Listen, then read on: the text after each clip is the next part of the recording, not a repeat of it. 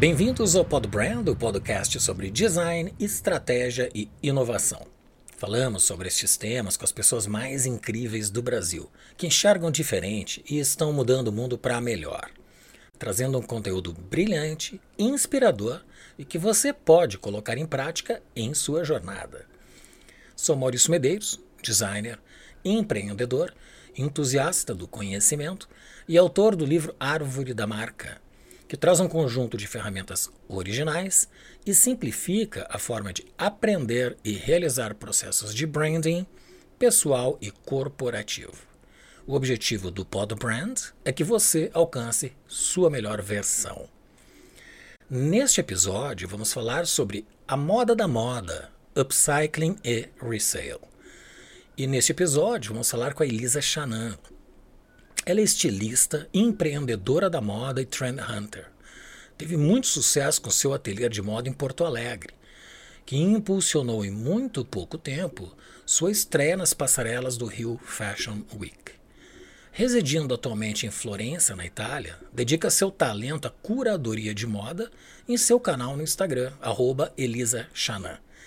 E o e-commerce de resale de moda, dressing-stories.com que vende apenas peças de segunda mão de marcas de luxo. Elisa, seja muito bem-vinda. Oi, Maurício, muito obrigada pelo convite. Estou super feliz de participar desse projeto tão legal. Eu sou ouvinte do podcast desde o início. Espero poder contribuir de alguma forma. Que bacana, Elisa. Nós é que agradecemos. Obrigado pela aceitação. Certamente a tua experiência, essa tua jornada tão rica na área da moda, na criatividade, vai ajudar muitas pessoas a alcançarem a sua melhor versão. Então vamos ao tema. Comprar roupas de segunda mão ou coleções antigas uh, está tão na moda que as marcas Gucci, Burberry, Stella McCartney, entre outras, já entraram neste segmento que é bilionário. Isso também impulsionou o lançamento de várias plataformas de e-commerce, que são exclusivos para venda de produtos de luxo e moda de segunda mão, representando uma grande fatia deste mercado. Então eu te pergunto, como é o processo de curadoria de estilo, qualidade e principalmente autenticidade das peças de moda vendidas em sua loja online, a dressing-stories.com?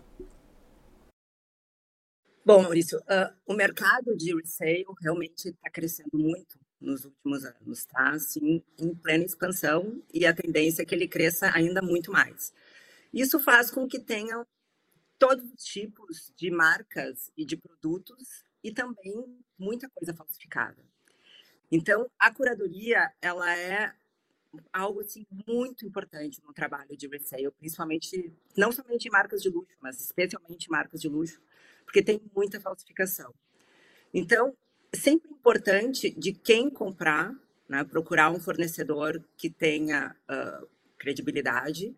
E tem toda um protocolo a ser seguido quando se compra uma marca de luxo, que é o número de identificação, número de série, cartão de marca, e para ver se aquilo realmente bate com o número de série, por exemplo, no caso de uma bolsa Chanel, que é um dos itens muito falsificados, mas que tem também muitos, uh, digamos assim, elementos que tu pode uh, conferir para ter certeza que essa bolsa é original.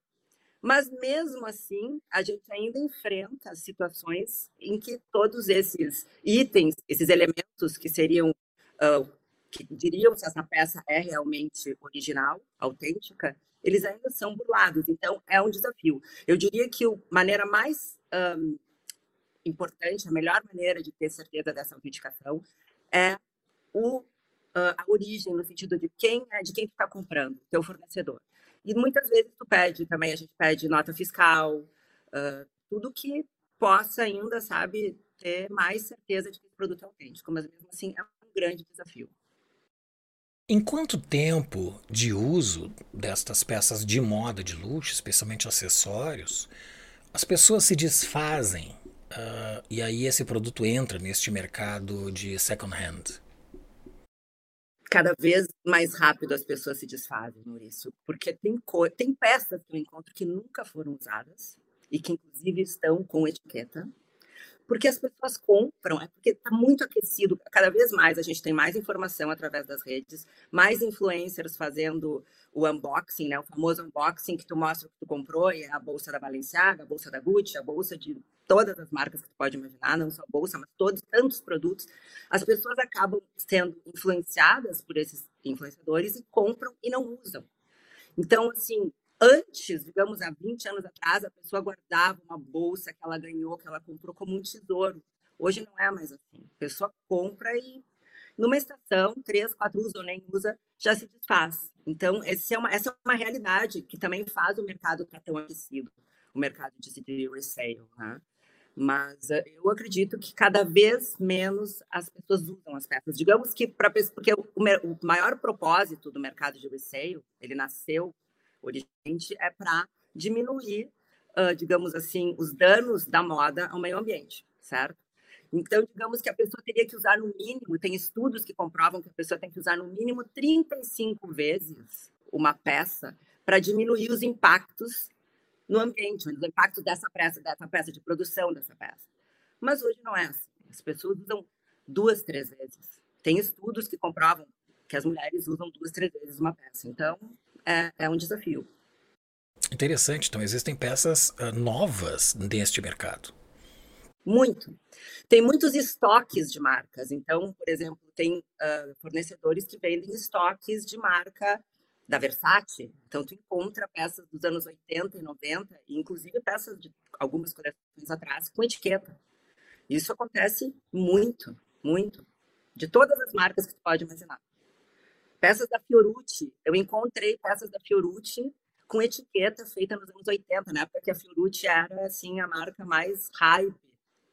Tu lembra? Lembro, eu uns 20 anos atrás, talvez um pouquinho mais, eu conheci o Hélio Fiorucci, que foi o fundador da marca. Tive uma reunião que com incrível. ele em Milão.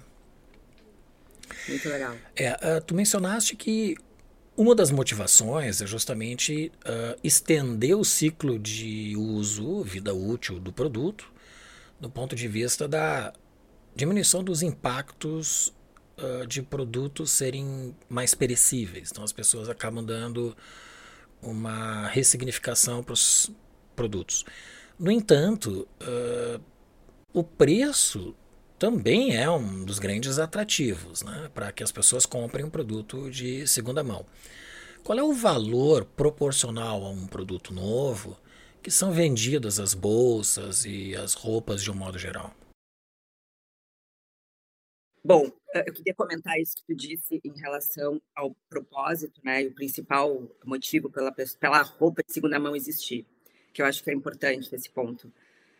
Inicialmente, quando a moda de segunda mão surgiu, que ainda existia muito preconceito, isso foi até os anos 2000, 2010 ainda tinha preconceito, era apenas comprar uma roupa mais barata, né?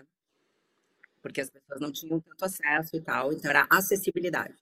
Depois, digamos, dos anos 2000 até os anos 2017, 2018, teve todo esse movimento de diminuir impactos, que a roupa de segunda mão, o propósito da roupa de segunda mão era diminuir o impacto da moda no meio ambiente.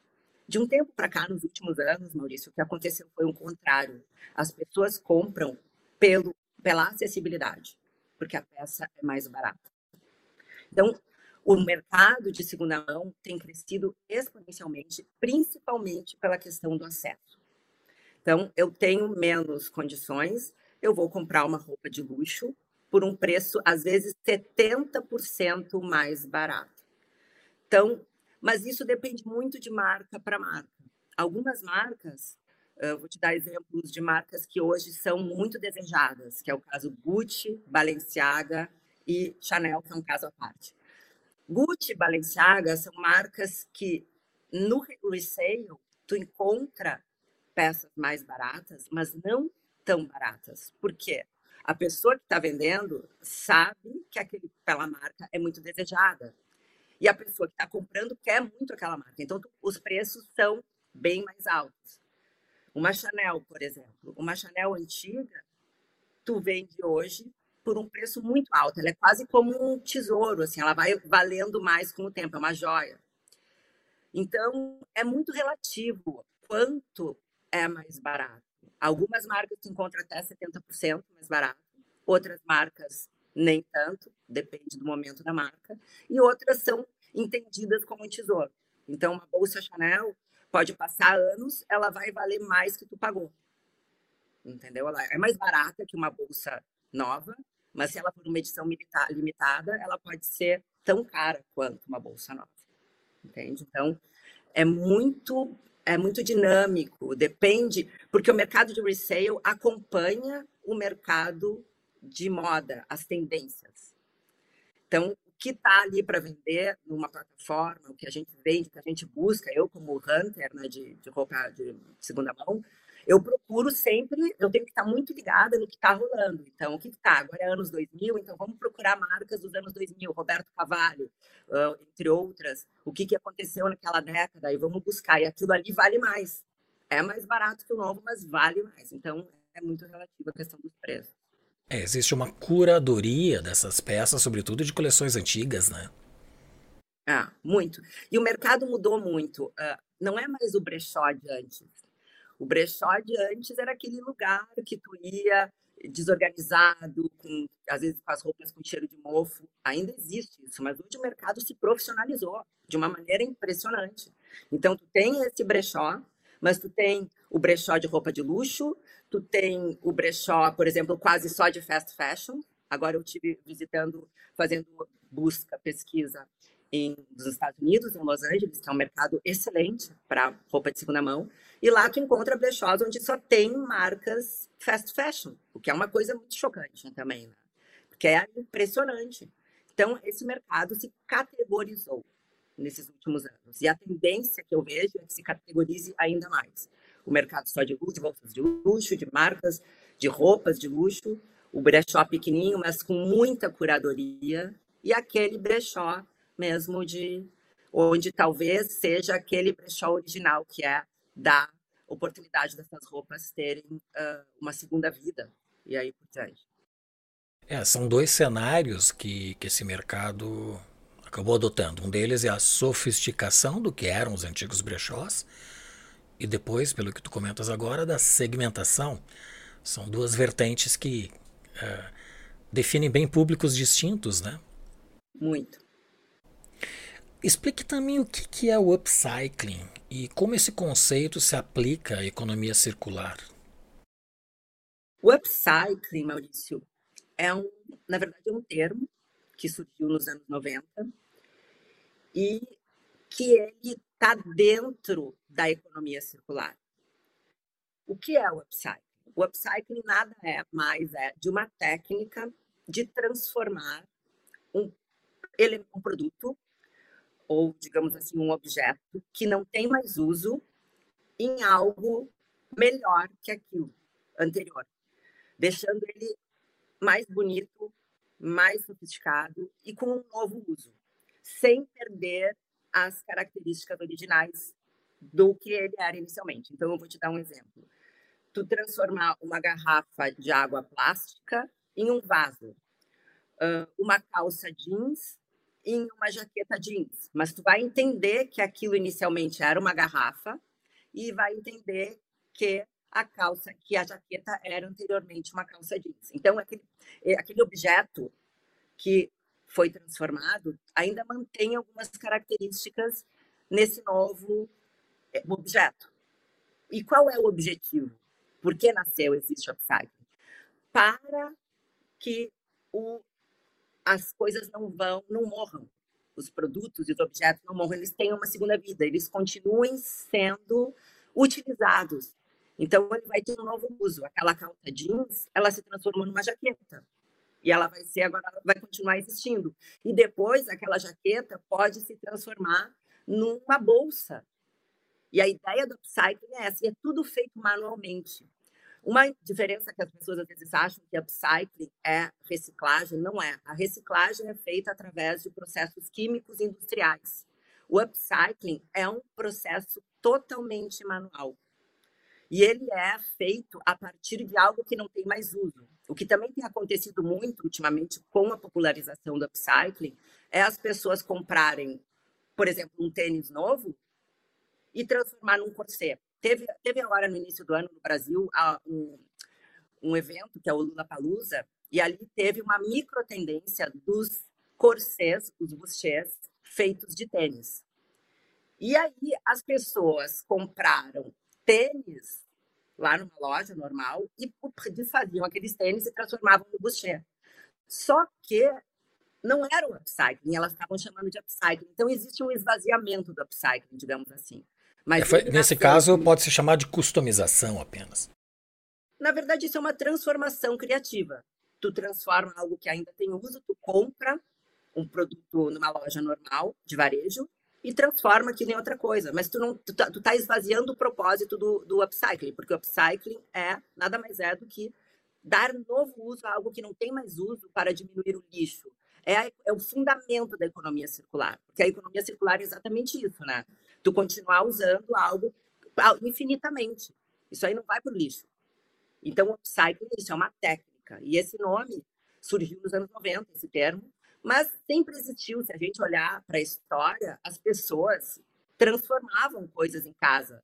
É um exemplo muito bobo, por exemplo, é aqueles uh, potinhos de comida que, sei lá, de requeijão, que tu transforma, que pinta e transforma em outra coisa, num copo. Uma coisa que se fazia na casa da minha avó, por exemplo.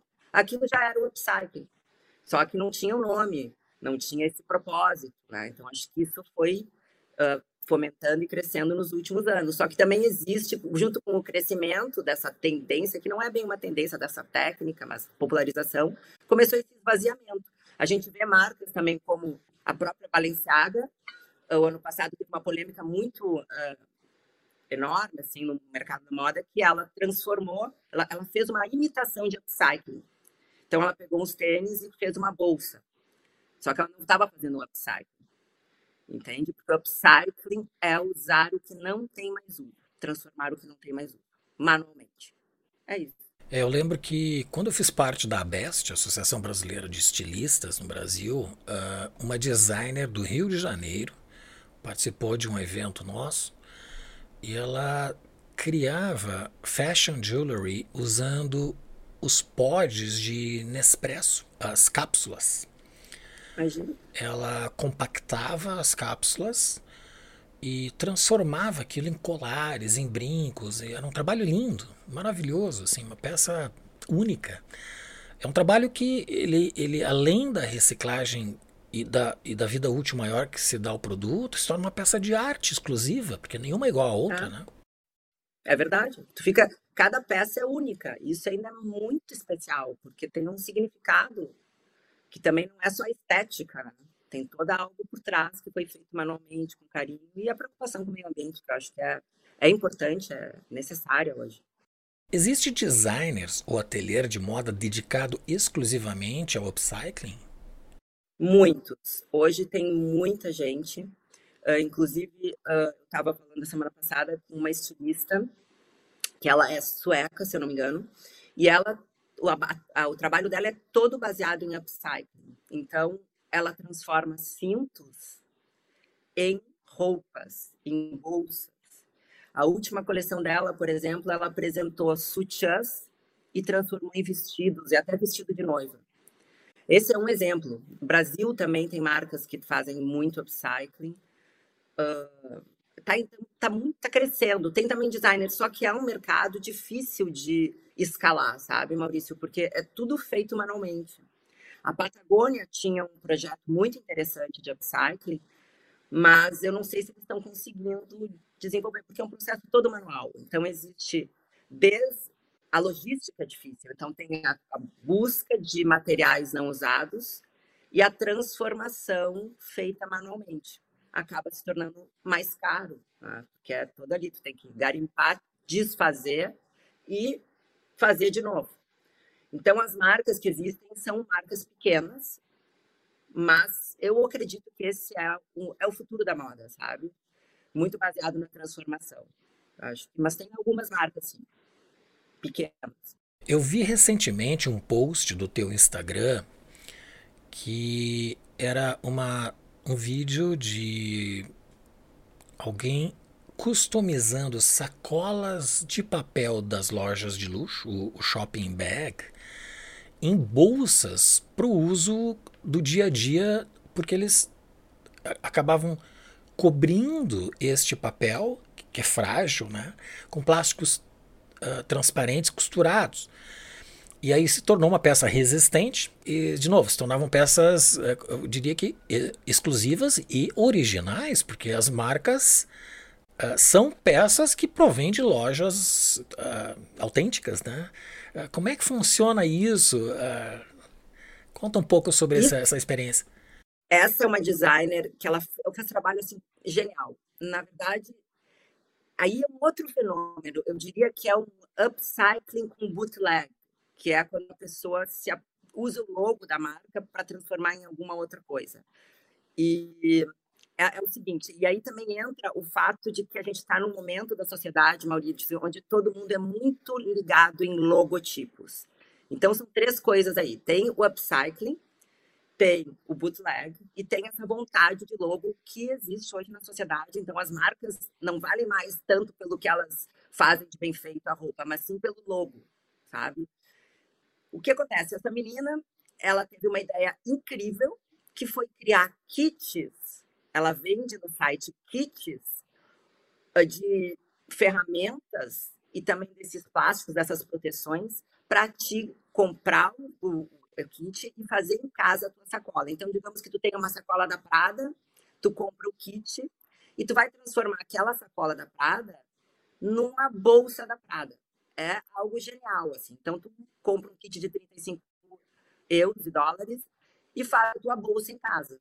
É um upcycling, porque aquela bolsa, aquela sacola da Prada que tu iria botar fora, vai se transformar numa bolsa, então não vai para o lixo. Tu dá um upgrade naquela sacola da Prada e tu sai usando uma bolsa de marca, mas que não é da bolsa, a bolsa de marca. Então tu tem a marca, tu carrega a marca e está fazendo um upcycling. É um fenômeno novo que está se desenvolvendo muito rapidamente. Inclusive, tem uma outra designer que pega sapatos de marca e tira os logotipos do sapato da marca e faz colares. Então, ela faz também isso. Então, ela vende os colares da marca. Tu tá com o logo, mas não é da marca, mas ao mesmo tempo é. Entende? Então, é um fenômeno muito interessante que está rolando. É um upcycling, mas o que me preocupa é que o motivo principal do upcycling, ele acaba se perdendo, porque no caso desses sapatos que são feitos usando os apenas o logotipo da marca, o que acontece com o sapato? Perde o valor, vai fora. Então acaba talvez gerando muito lucro, mais lixo. Então são paradoxos, sabe, que a gente vê hoje em dia. Por um lado, sim, o acesso, mais o upcycling, mas por outro lado, o desperdício. É, é um, um desafio. É, por outro lado, estimula a criatividade, as pessoas acabam é, é, se tornando designers, é, mesmo pessoas sem esta experiência. É, qual é o valor destes kits para customizar as sacolas de lojas, as shopping bags em bolsas? Eles custam em média 35, de 35 dólares a 55 dólares. Porque depende, são uma, quando pode fazer uma bolsa maior, uma bolsa menor. Então depende do tamanho. E é tudo manual, tu não precisa sentar numa máquina de costura. Isso também é muito incrível. A gente vê como a moda também hoje, é isso que tu comentou, que eu também gosto muito, tu, tu uh, exercita a tua criatividade, tu não necessita mais, talvez, de uma máquina de costura. No próprio upcycling, tu pode colar, tu pode grampear, sabe? Tu pode pintar a mão. Então, tem muito isso, assim, esse envolvimento da pessoa também de estimular a criatividade. E Muito esses kits são super fáceis. Que super fáceis de fazer. Tu faz tudo manual, tu não precisa de nada, nem de ferramenta, tudo ali com a mão. É muito inteligente. Se tu nos passares depois, eu vou colocar claro. o link desta designer que propôs esse trabalho genial. Eu achei incrível o post que tu fez. E ele vai estar então no site do Podbrand. Uh, a Galerie Lafayette, department store mais uh, conhecido, mais famoso de Paris, apesar de que eu particularmente acho o Le Bon Marché mais sofisticado. Uh, então, Lafayette lançou recentemente a Restore, que eles definem como uma loja dedicada à moda de segunda mão e responsável. Qual é a tendência no varejo de moda para maior abertura de lojas de produtos de segunda mão, como este exemplo da Galerie Lafayette? E, e se eles vão estar em lojas exclusivas ou, no caso deste exemplo de Paris, nas lojas que também vendem os produtos novos? Bom, eu desde que eu comecei a trabalhar nesse mercado, assim, eu comecei a ver esse crescimento, como eu comecei no início do, do podcast, muito grande. E tem vários estudos já prevendo que o mercado de resale vai superar o mercado de varejo em poucos anos. Que está acontecendo? Está acontecendo um movimento de muitas marcas, inclusive desses, dessas lojas de prata, departamento, de entrarem nessa fatia, digamos assim, de pegar uma parte dessa fatia do mercado. Então, eu acredito que o que vai acontecer é que cada vez mais uh, lojas de departamento terão o seu espaço dedicado ao, à moda de segunda mão, de resale, como é o caso, por exemplo, da Rinascente, aqui na Itália. Tem já no quarto andar da loja um espaço só dedicado à roupa vintage, de segunda mão e de marca, roupas caríssimas. Esse é, um, é vai acontecer, como está acontecendo na uh, Lafayette, que também já vi no Bon Marché, e provavelmente, Marisa, isso vai se estender em várias outras marcas, em outras lojas de departamento. As marcas, por sua vez, também estão entrando nesse mercado de segunda mão. A Balenciaga lançou agora uma campanha onde ela sugere que eu, como se tem uma peça da, da Balenciaga, entregue essa peça para eles, eles avaliam quanto ela, ela vende, ela vale, colocam a venda, eu posso comprar outra roupa por 20% de desconto, parece, ou pegar o valor dessa roupa. Então, eles também estão entrando no mercado de revenda com uma plataforma. A Gucci é outra marca que também entrou no mercado de revenda. Paralelamente, fast fashions também já estão no movimento de entrar no mercado de revenda.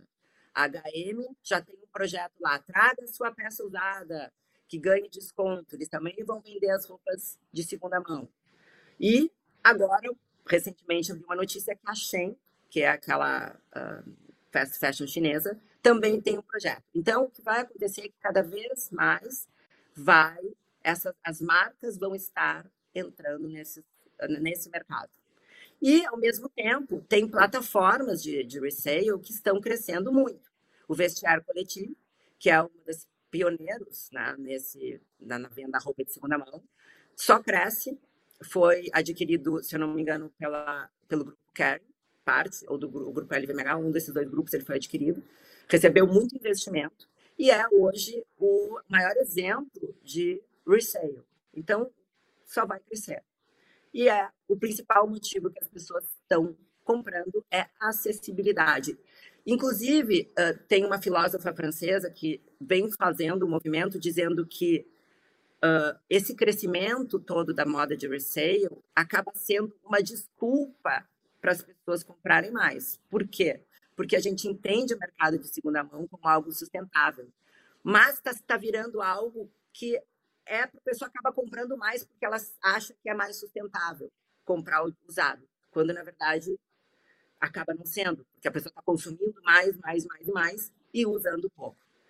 Então, respondendo a tua pergunta, sim, eu acho que cada vez mais as marcas, as lojas de departamento vão estar tá entrando nesse mercado de segunda mão. E a tese dessa filósofa, ela pode ter um contraponto. Por exemplo, as pessoas que estão consumindo mais estão gerando mais esforço para aqueles que produziram esses produtos. Logo, mais pessoas estão com uma renda disponível para poder consumir outros gêneros de demandas, né? Mesmo alimentos, casa, enfim. E, e aí a economia se torna uh, virtuosa, né? E, e, a pessoa que provavelmente compra o produto de segunda mão, ela também vende esse produto. Então não é um produto que vai ficar parado, é realmente uma economia circular, lógico. Algumas pessoas vão ter um hábito de consumir mais em quantidades diversas de estilos e outras menos. Mas realmente é uma oportunidade de ter diferentes looks ao preço de um look novo. Né? Sim.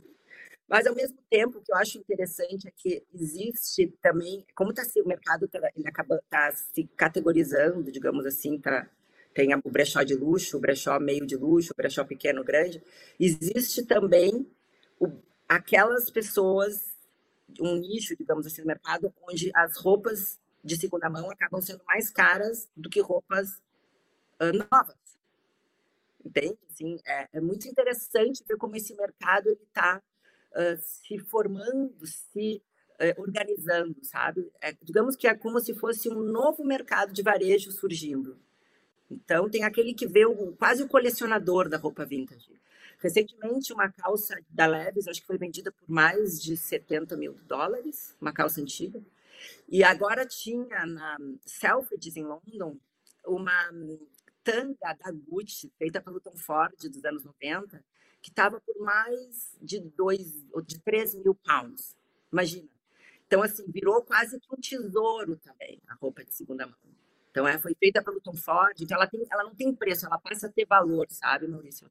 É interessante ver como a coisa está mudando, não é mais. E a gente lembra, porque roupa de segunda mão existia um preconceito. Tinha um grande preconceito, nossa, não quero, e ainda existe. Mas passou do preconceito e virou tendência. E isso aconteceu no final dos anos 90, teve um momento assim muito uh, significativo e simbólico, quando a Julia Roberts apareceu no Oscar vestindo com um vestido vintage. E ali todo mundo falou: nossa, um vestido vintage no, no Oscar, como pode? Onde, no momento que as atrizes estão querendo mostrar o mais novo, o que vai ser tendência, ou a roupa que o costureiro fez ontem. Não, ela apareceu com um vestido vintage. E ali se iniciou toda essa quebra de um preconceito com roupa vintage, até que passou a ser moda. E hoje, digamos que ainda é moda, mas também é é, é parte já do mercado, digamos assim. Opera junto com o mercado de varejo e vai crescer. É, tem uma curiosidade em relação ao varejo de luxo. Tu mencionaste os dois exemplos, que é a La Rinascente, que é o department store mais sofisticado da Itália, e depois uh, uh, em Londres a Selfridges, que ambos são de propriedade de um grupo aqui da Tailândia que é o Central Group, que começou a investir no segmento de moda na Europa, começando pela La Rinascente e, e agora recentemente, acredito que dois anos, tem adquirido a, a Selfridges de Londres. Uh, Elisa, como é que as pessoas acessam os produtos que tu vende na Dressing Stories e, e se o envio desses produtos são para qualquer parte do mundo. Como funciona a logística disso? Hoje eu vendo uh, na minha, no próprio site e também no Vestiário Coletivo, que é essa plataforma francesa. E o envio é feito para toda a Europa, para todos os países da Europa. Não, é, não faço para os Estados Unidos, nem para a Ásia e nem para o Brasil, por enquanto. Então, o acesso é feito através do, do, tanto do meu site quanto da plataforma Vestiário Coletivo e o envio é feito super rápido, em quatro, cinco dias, uh, o pagamento tudo super seguro e tem sempre essa curadoria feita por mim das peças que são de marcas de luxo e são muitas vezes uh, são ajustadas quando precisa, reparadas quando precisa e curadas com muita paixão, digamos assim, e muito cuidado para que elas realmente sejam autênticas. E qual é a perspectiva de poder ter entregas também uh, a consumidoras e consumidores do Brasil?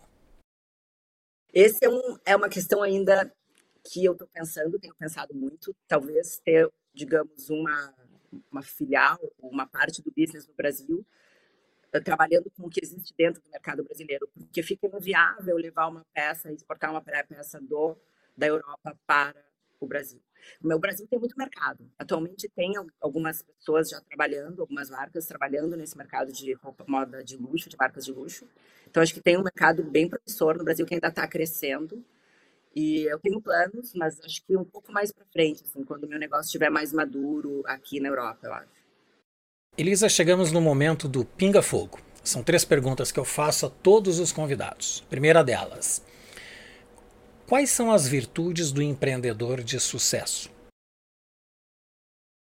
Bom, isso, uh, na minha opinião, a, uma a principal virtude do empreendedor de sucesso é ele entender quais são as habilidades que ele tem e buscar ajuda naquilo que não são seu forte, nas suas fortalezas, porque eu acho que isso principalmente na moda, falando da minha área, um estilista, um criativo, quando inicia um business, quando é empreendedor do seu próprio negócio, ele acredita que pode fazer tudo, tá? que ele pode desenhar, criar, desenvolver e administrar o business.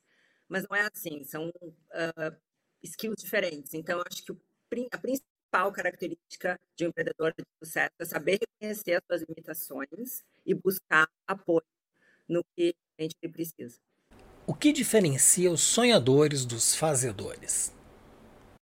Eu fiquei pensando muito nessa pergunta quando você me mandou, porque.